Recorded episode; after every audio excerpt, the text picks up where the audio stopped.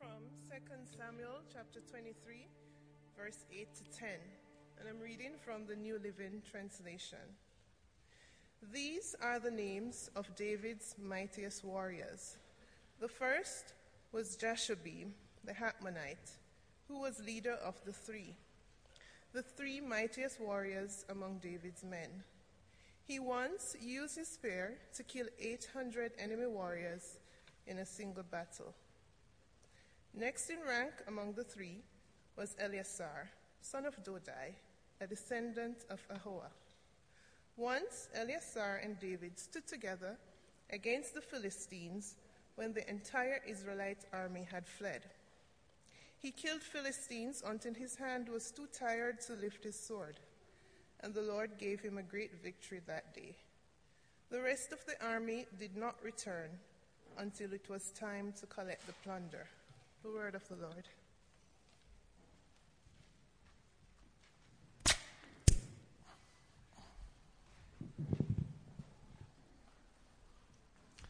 Thank you, Beth Ann, and uh, so good to have you at uh, Terwillegar Community Church. Beth Ann uh, got to know her through taking the Hearing God seminar. Good to have you here. Well, it's a joy to welcome you all uh, this morning. Um, and it's a treat this morning to have Daniel Radke uh, sharing with us. Uh, uh, his, uh, uh, he is the nephew to Rudy and Brenda Radke, and uh, Herb and Kathy Radke. Mom and Dad are here with us this morning. Good to have you folks. Um, and Daniel just serves, he serves with YWAM. He's been in China for nine years, and he and his wife, Kirsten, uh, they have two children, a little girl just born here December 29th. So, uh, congratulations to you folks.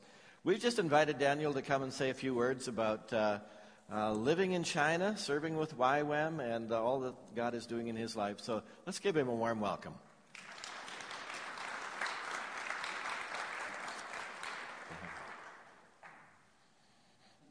For having us this morning. Um, what Pastor Ken didn't mention is that when I was five, six years old, he was actually my pastor at West Meadows. And uh, Mrs. McDonald was my grade one teacher. So there's some history there, too. Um, yeah, like he said, uh, I've been in China for nine years. Um, my wife, Kristen, uh, came to our team about six years ago. We met there. Um, and a year later, we were married, um, a little over a year. But yeah, I just wanted to share a little bit about uh, what, what God's doing in China and, and what God's doing in our ministry. Um, so I'm with YWAM, but I, we are part of a smaller ministry called Bridges. Um, and it's called Bridges for two, two reasons, really. It's a bridge into China, uh, so bringing missionaries like myself into China because there's such a great need in that nation. Uh, there's over there's 1.4 billion people there, and you know hundreds of millions have never heard the gospel before. Um, there's broken families, there are orphans, there's, there's a lot of work to be done. And so we do evangelism, we do different types of mercy ministries. Um, there's, yeah, a lot of different things that, that we're a part of. And then the other part is a bridge out of China. Um, and so China is a pretty unique country in that even though there's uh, hundreds of millions that have never heard the gospel, it is also home to a thriving and growing uh, church, possibly the most Christians in the world. Uh, over, over 100 million is the estimate. Um, and so we want to see that raised into a mission force. And that's actually a vision of the Chinese church um, to send 1 million missionaries into the world by 2050. Um, to give a little perspective, uh, there's only about 250,000 missionaries worldwide today. And so that would quadruple the number um, sent. And so that's a vision of the Chinese church, and we're really we're a very small part of that vision, but uh, we're a part of training and equipping Chinese missionaries to be sent. Um, another really exciting thing is that sometimes they can go to places that we can't. Um, the Chinese church and the Chinese people have different giftings and strengths than we have. And in places like Iran and, and places in the Middle East, they don't like Americans, they don't like Canadians, but they like Chinese people and they like their business. And so there's an open door that we might not have. And so that's, that's really what we're a part of. Um, yeah, it's really exciting to be a part of God raising up a huge mission force um, but at the same time also reaching the Chinese people too. Um, so we, we run schools, we run training, we do a lot of different things. We're part of a team uh, of about nine people. Uh, we live in south central China, and uh, yeah, for the foreseeable future, that's where we'll be. Um, so please pray for us. Please pray for China, um, for the needs there, and also that this vision would really hit the ground. It's, it's just at the beginning stages, but we really want to see those, those million missionaries sent. Um, if you're interested, you can also get our newsletters. Um, yeah, if you talk to us in the back, if you miss us, maybe you can talk to Pastor Ken or to um, Rudy or Brenda Radke. But yeah, thank you so much. Thank you for your, your prayers, and thank you for allowing us to speak today.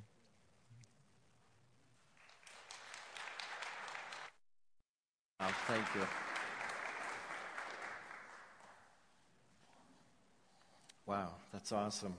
That's awesome. That's a wonderful dream and vision that you have. Our prayers are with you. And uh, it's cool to see kids grow up. These were our next door neighbors. They were two houses down for uh, a number of years. So it's really cool to see uh, people grow up, love the Lord, go to different parts of the world to serve Him. So, uh, well, how you all doing out there? It seems a tad early, doesn't it? Uh, yeah, it's the first time you really agreed with me for a long time.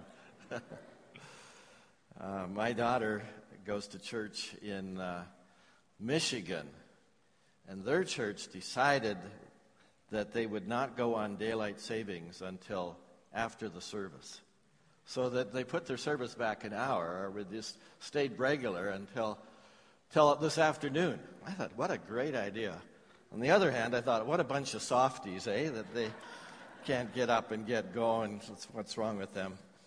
So if you need a coffee, there's coffee back there. Uh, I want to just tell you that the prayer summit is next Sunday evening. So excited about our prayer summit. I hope when the friendship book comes by a little bit later on today that you'll just sign up and say, we're going to be for there for supper. Uh, Nord will announce it and, uh, and we just want to be part of that prayer summit. I do have a picture because we have some real exciting news. Uh, there is a picture of uh, Selena. There she is. She's going to be, you've been praying, she's going to be our new children's director at Southwest uh, Community Church. She is graduating from Vanguard uh, College here in a number of weeks, and uh, she has accepted the position to uh, be part of the, the new ministry over at Southwest. So we're really excited. Yeah, I think you'll meet her next week probably, and so excited to have her. Well, I think I need to have you stand just to get a little energy here. So let's do that. Let's pray together. Lord, thank you for, uh, for Daniel and Kirsten. Kristen, I pray for them. Uh, so excited, Lord, that you're blessing them. Lord, would, would that would be wonderful if there'd be a million missionaries. That'd be awesome, Lord. Bless that dream, we pray. And Lord, thank you for us today to be here. And we ask your blessing upon your word, just like we would ask blessing on food as it's to be eaten. Lord, we pray this spiritual food would be blessed of you richly this morning, and that you would speak your truth into our lives. You know exactly what we need to hear today, each one of us individually. And the Holy Spirit is faithful to do that. So we open and ask our, our Father that you would speak to us in these moments. In Jesus' name, amen. You may be seated. We've been camped over in 2 uh, Samuel 23 for a little while. And it seems like we should stay there one more Sunday uh, today. So, if you've just joined us this morning, uh, we've, uh, we've been landscaping uh, our sightseeing, I mean, in some unfamiliar landscape. Um, our theme is against all odds. Uh, I wanted to say first if you ever get a chance to visit En Gedi in Israel, you will see some uh, beautiful, beautiful country. It'll catch you off guard a little bit to see this landscape in comparison to other parts of the country. But En Gedi is, is rugged country, rugged hills and caves. Just the perfect place for David to hang out with his motley crew of guys probably about 400 in number. And they, they had to find caves, and, and uh, there's a lot of guys to keep under cover and to feed them and to make sure that they had shelter at night. Uh, what a job for David. Uh, but that's where they lived in the hills of Engedi. However, David handed out the Oscars to uh, 37 of his guys. They were the mighty men of David's Navy SEAL commandos. They were amazing guys. And David, in 2 Samuel 23, if you'll follow with us today, is having some reflective moments before he drifts off the scene. He can't help but recall how terribly significant these men were to him as he fulfilled God's calling on his life to be the king of Israel. That God had anointed him for that purpose, but these men made it possible for him to overcome the huge obstacles that were in his way, especially that one biggie, King Saul, who was ridiculously jealous of David. King Saul, along with the Philistines, uh, kept David and his commandos on the edge of their seats for 14 years, never a dull moment. And uh, David longed for the time when this would be over and he would be free to assume his role as the nation, the leader of the nation that God had called him to, and he knew that God had anointed him for that calling. But these were amazing guys, loyal, rugged, uh, determined, dreamers, discontent with the way that the nation was headed under King Saul, but wonderfully respective of David, who was most gracious to King Saul. David could have taken out King Saul many times, but because of his huge respect for authority, he did not. And these guys watched how David operated, and they too learned that respect. When David Livingstone, the missionary pioneer, was working in Africa, some friends wrote to him and they said, We should like to send other men to you. Have you found a good road into your area yet? And Livingstone wrote back, he said, If you have men who will only come if they know there is a good road, I don't want them. I want men who will come if there's no road at all. That's the kind of men that David had. Leadership magazine carried a little cartoon a number of years ago poking fun at the modern church. And the humorous cartoon was having a little fun with the low level of commitment required in many modern churches. And it pictured a church building with a sign in front which read, The Light Church. 24%, uh, should be a slide on there, 24% fewer commitments, home of the 7.5% tithe, 15 minute sermons, 45 minute worship services. We only have eight commandments, your choice. I'm just having fun here, not scolding the church. Since I'm a pastor, I know it's always easy to take a shot, but it's another thing to get in there and make it better. Just to say, though, that David didn't stand alone not in the commitment he made to God, not in the commitment that he'd made to the nation. Surrounding him were a band of mighty men who were incredibly committed, unbelievably committed. They were fierce competitors. Makes you aware that if, if God's going to accomplish a great work among us, then he wants to raise up a band of mighty men in our day. And I would say women as well. Uh, we, we need the mighty women of the 21st century to rise up. But you can know that the women will be there if the men will step up. So we're thankful for the men of TCC. We're thankful for the men of Southwest Community Church, the men who will step forward. And uh, we're completely confident that when the men step up, that the women will be inwardly very pleased and very honored, and they will enthusiastically put their foot on the starting blocks and, and they'll be ready to go. So, men and women, this is the time. This is the time to ask, what's holding me back? I hear the calling of God to be my best. I will say, Yes, Lord. Yes, Lord. Put a circle around verse 9 of 2 Samuel 23 as we begin to learn a couple of things from one of David's best of the best. His name is Eleazar. Verse 9 Next in rank among the three was Eleazar, son of Dodai, a descendant of Ahoah. Once Eleazar and David stood together against the Philistines when the entire Israelite army had fled. He killed Philistines until his hand was too tired to lift his sword, and the Lord gave him a great victory that day. The rest of the army did not return until it was time to collect the plunder. Now, if you're reading from the New International Version, the phrasing is a tad different.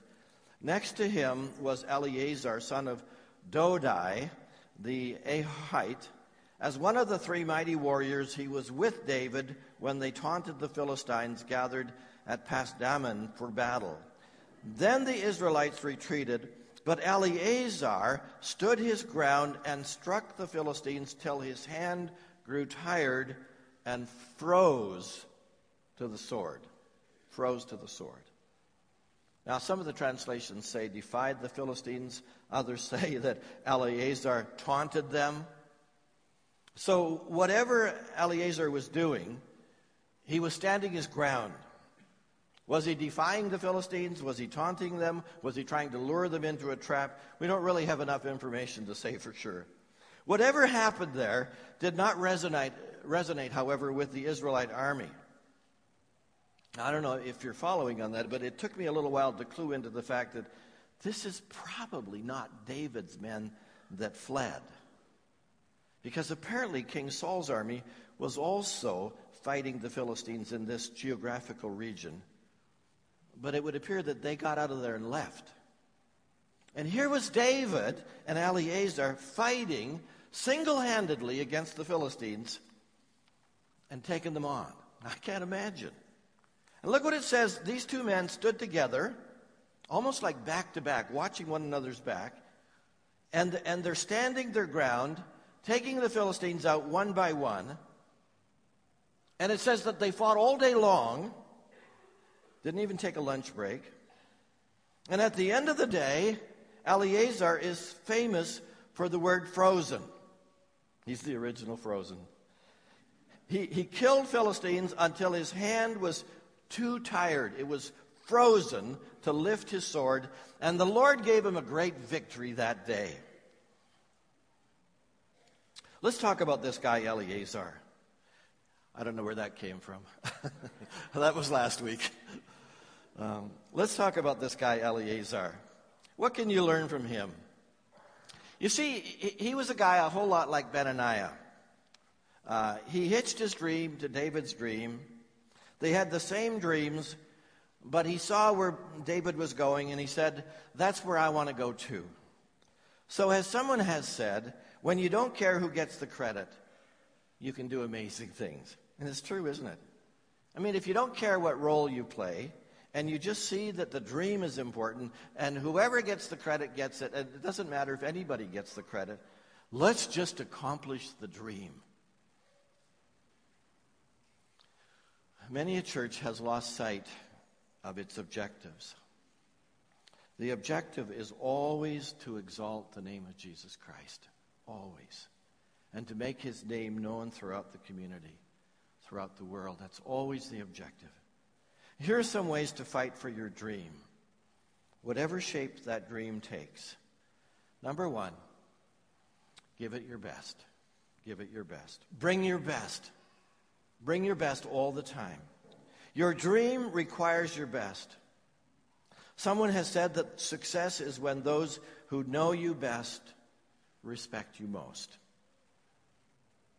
Stephen Covey said that most people are so busy uh, climbing the ladder of success that they fail to realize it's leaning against the wrong wall.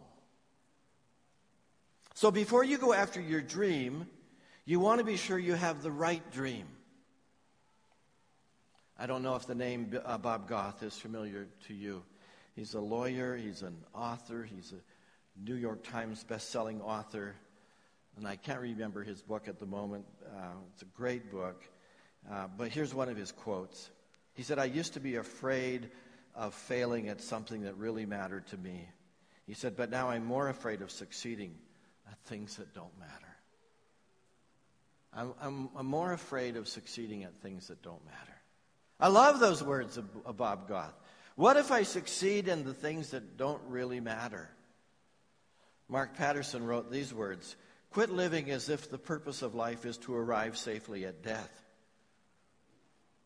You don't die when your heart stops beating. You die when your heart stops skipping a beat in pursuit of the dream that God has given to you. Give it your best. Where has God called you to serve? Where are your dreams? Why not give it your best? Be faithful in the little things right today, and you'll see God writing your resume for tomorrow. Faith is the willingness to look foolish. Faith is taking the first step before God reveals the second step. Because He'll just reveal one step at a time. He doesn't unroll the scroll for us, it's just a step at a time. So bring your best. In the past year, we've spent some time in Hebrews chapter 12, verse 2. What a great verse that is. Uh, and you just kind of watch Jesus bring his best. It says, For the joy set before him, he endured the cross, scorning its shame. Scorning its shame. How do you endure nine inch spikes through your hands and feet? And not resent it, and not be filled with hatred and injustice. Jesus did it because he had a clear vision, a clear dream of his end goal, and it was your salvation and my salvation. So, number one, give it your best because you know what real success is. It's hitching your dream to the purposes of God for your life. Secondly, be diligent.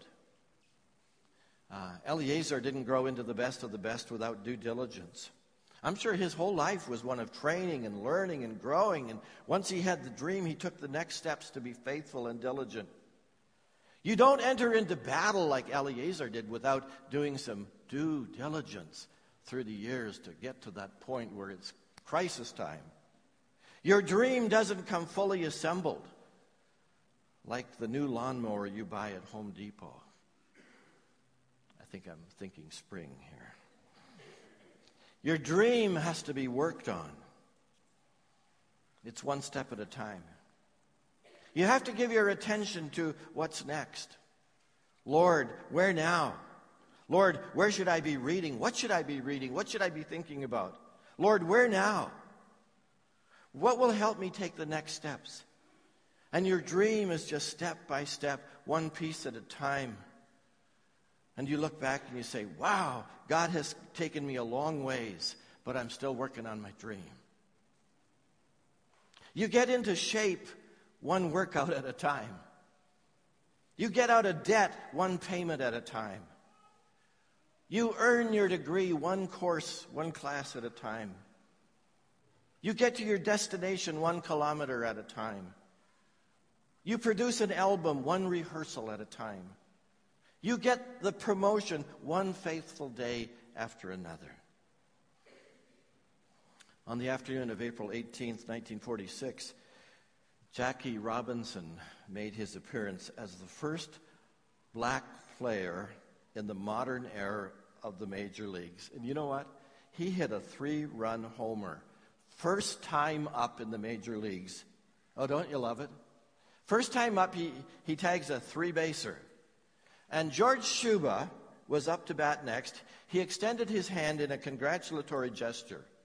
And an Associated Press photographer captured the moment. It was one small handshake, but one giant leap for racial equality in professional sports.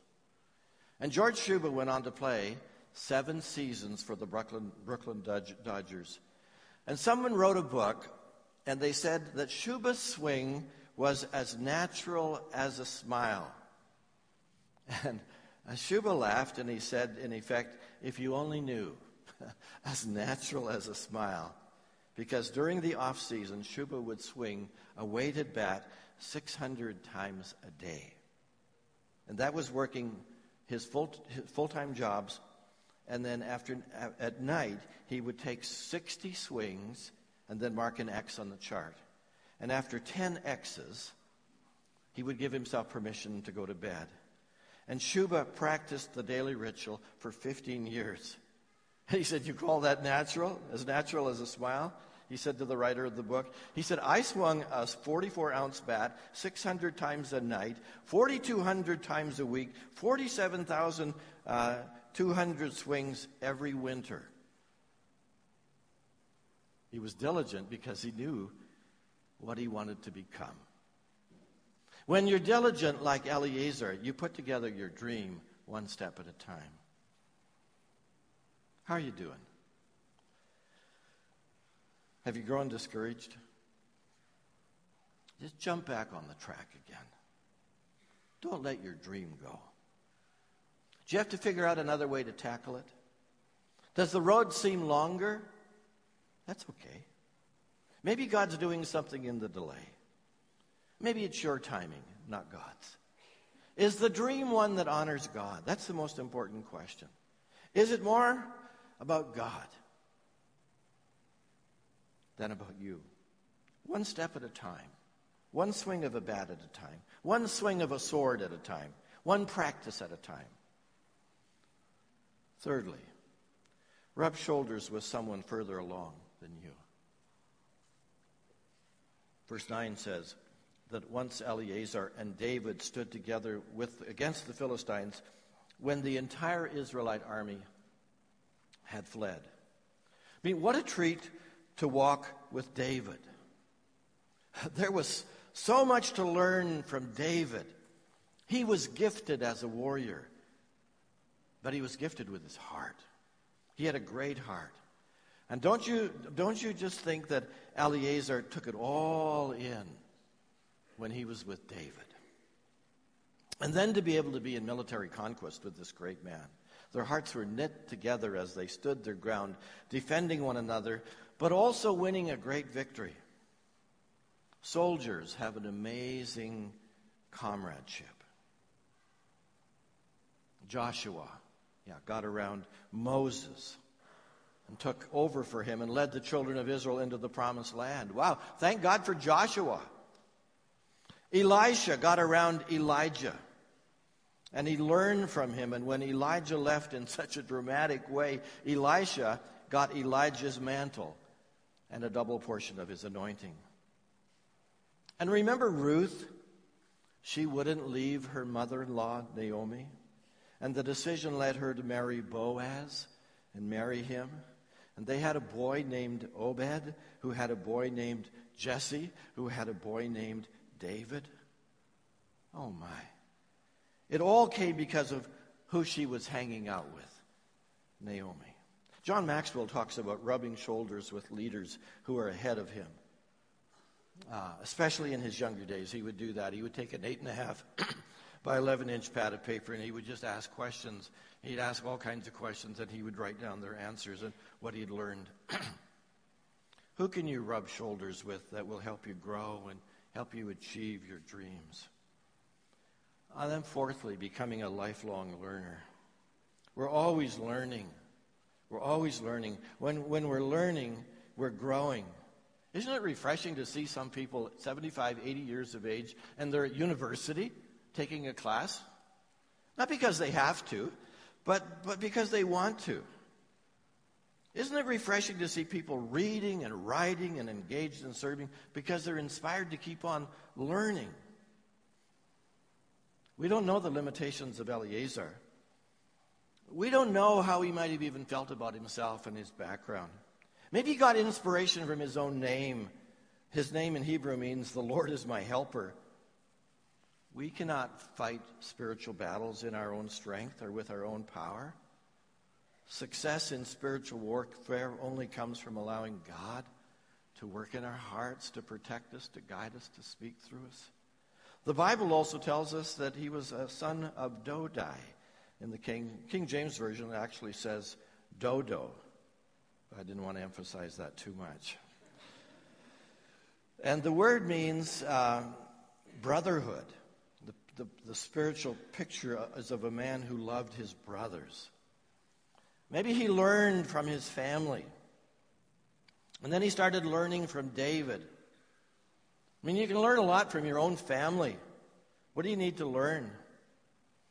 Uh, can you see how your parents or your spouse or your, children have already learned that? And you can learn it from them. Can we learn to stay on the growing edge? What does it take to stay on the cutting edge of God's purpose for your life? As you know, Kodak dominated the film industry for years and years and years and years. It controlled 85% of camera sales. At one time in its heyday, it had a, it had a net worth of $28 billion. Anybody heard of Kodak lately? You always hear about the Kodak moment, but they lost their moment. Why? In 1975, a small team at Kodak built their first digital camera. Listen to this it weighed 8.5 pounds. And it had a resolution of 0.01 megapixel. It took 23 seconds to snap a picture. They kind of gave up and left the digital race. And the rest is history.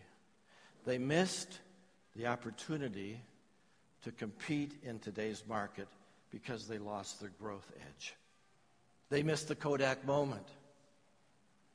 How are you doing? Still keeping fresh? Still dialed in? Still learning and growing? Still dreaming and saying, with God's help, we can take this hill. Where's God calling you these days? What does He want you to do? Are you willing to grow and stretch and be open to all that the Spirit wants to do in your life? Finally, take your commitment to the next level. We glamorize success, but it always comes back to basics. You have to practice scales, you have to practice skills, you have to practice techniques over and over and over again. And it takes a lot of sacrifice. With usually starts with setting your alarm early in the morning and getting up and getting going. I don't know if Eleazar got up early in the morning to practice his sword swing, but he got real good at it. He was a pro. Maybe he was like uh, George Shuba and swung his sword 600 times a night before he went to bed. And his peripheral vision got so good that he could, he could see them coming from every direction. And he was awfully ag- uh, accurate with his swings. You don't want to be in front of Eleazar when he's swinging his sword. And he took it to the next level. He fought so hard and he determined that he couldn't release his, ha- his, his hand from the handle of the sword because it was, it was frozen. And the Israelite army deserted David and Eleazar and left them alone. Or maybe they really did have to take it to the next level because they, they were all alone. And maybe that's situations in life where you're all alone. Got to take it to the next level. And maybe the army leaving just really brought out the best in Eleazar. I read the story then when Martin Luther went to a man in the religious establishment and told him that what he had discovered in the scripture. And Martin Luther was just bubbling with joy, and he said, You know, the just shall live by faith. And, and I've discovered that, and I, I realized that it's a, a relationship with God, and it, it comes through grace. And the prudent old gentleman said to him, My brother, go back to your cell. Keep your thoughts to yourself. Serve God and make no disturbance. Well, the Reformation would have never happened if Luther would have, ha- would have listened to his advice. Prudence doesn't always win the day. Luther was a committed servant of God, and the road he chose was not easy, but he clung to the sword in his hand and he never let go. And he listened to God as best he could. We, we live in a culture that celebrates 15 minutes of fame, but God honors a lifetime of faithful service. Someone has called it long obedience in the same direction, which means if you keep doing the right thing day in, day out, look out. Someday, some way, somehow, God's going to show up. He's going to bring the richness of his blessing. John Wooden, the legendary basketball coach with UCLA, lived by a simple creed. He said, Make each day your masterpiece. Make each day your masterpiece. Win the day, win the practice, win the class, win the meeting. He who began a good work in you will carry it on to completion. So, some reminders from the life of a warrior, a friend of David, an inspiration to all of us, and his name is Eleazar. And he teaches us to fight for our dreams. Give it your best, be diligent, rub shoulders with someone further along than you are, become a lifelong learner, and take your, your commitment to the next level. Well, let's stand together as we pray and give thanks for this man, the Old Testament, who teaches us so much.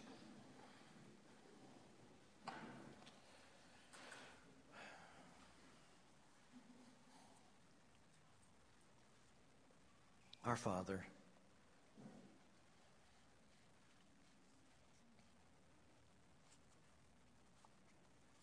continually renew in us hearts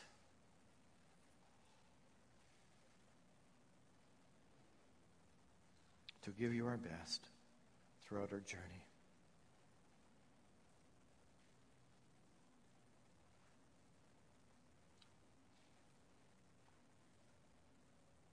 Lord, help us all to be real clear on the right dreams to follow. And may we be counted faithful. Guide our brothers and sisters as they fight for their dreams and for their passions to follow you. And everyone said,